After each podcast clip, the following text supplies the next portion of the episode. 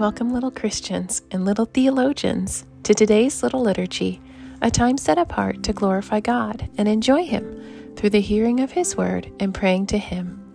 Every day I will bless you and praise your name forever and ever. Great is the Lord and greatly to be praised. Praise God from whom all blessings flow.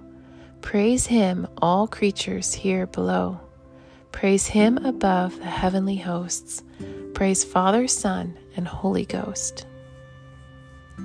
O Heavenly Father, who has filled the world with beauty, open our eyes to behold your gracious hand in all your works, that rejoicing in your whole creation, we may learn to serve you with gladness, for the sake of Him through whom all things were made your Son, Jesus Christ, our Lord. Amen. Let's learn a hymn called Be Thou My Vision. Riches I heed not, nor man's empty praise. Be thou mine inheritance now and always. Be thou and thou only the first in my heart. O high King of heaven, my treasure thou art.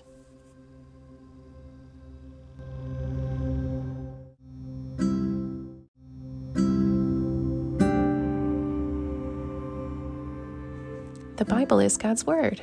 It's how He talks to us, and we can trust that it is true. Let's read it. Psalm 139 O Lord, you have searched me and known me. You know when I sit down and when I rise up. You discern my thoughts from afar. You search out my path and my lying down, and are acquainted with all my ways. Even before a word is on my tongue, behold, O Lord, you know it altogether. You hem me in behind and before, and lay your hand upon me.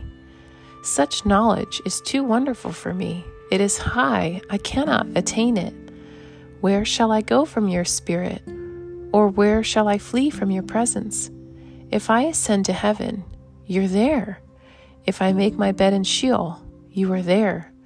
If I take the wings of the morning and dwell in the uttermost parts of the sea, even there your hand shall lead me, and your right hand shall hold me. If I say, Surely the darkness shall cover me, and the light about me be night, even the darkness is not dark to you, and the night is bright as the day, for darkness is as light with you. For you formed my inward parts, you knitted me together in my mother's womb. I praise you, for I am fearfully and wonderfully made. Wonderful are your works. My soul knows it very well. My frame was not hidden from you when I was being made in secret, intricately woven in the depths of the earth. Your eyes saw my unformed substance. In your book were written, every one of them, the days that were formed for me, when as yet there were none of them. How precious to me are your thoughts, O God! How vast is the sum of them! If I would count them, they're more than the sand.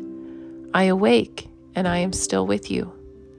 Oh, that you would slay the wicked, O God. O men of blood, depart from me. They speak against you with malicious intent, and your enemies take your name in vain. Do I not hate those who hate you, O Lord? And do I not loathe those who rise up against you? I hate them with a complete hatred. I count them my enemies. Search me, O God, and know my heart. Try me and know my thoughts, and see if there be any grievous way in me, and lead me in the way everlasting. What is it that you believe? We believe in one God, the Father Almighty, maker of heaven and earth, of all things visible and invisible, and in one Lord Jesus Christ, the only Son of God, begotten from the Father before all ages, God from God, light from light, true God from true God, begotten, not made, of the same essence as the Father. Through him all things were made. For us and for our salvation, he came down from heaven. He became incarnate by the Holy Spirit and the Virgin Mary, and was made human he was crucified for us under Pontius Pilate. He suffered and was buried. The third day he rose again, according to the Scriptures. How can you glorify God? By loving Him and doing what He commands.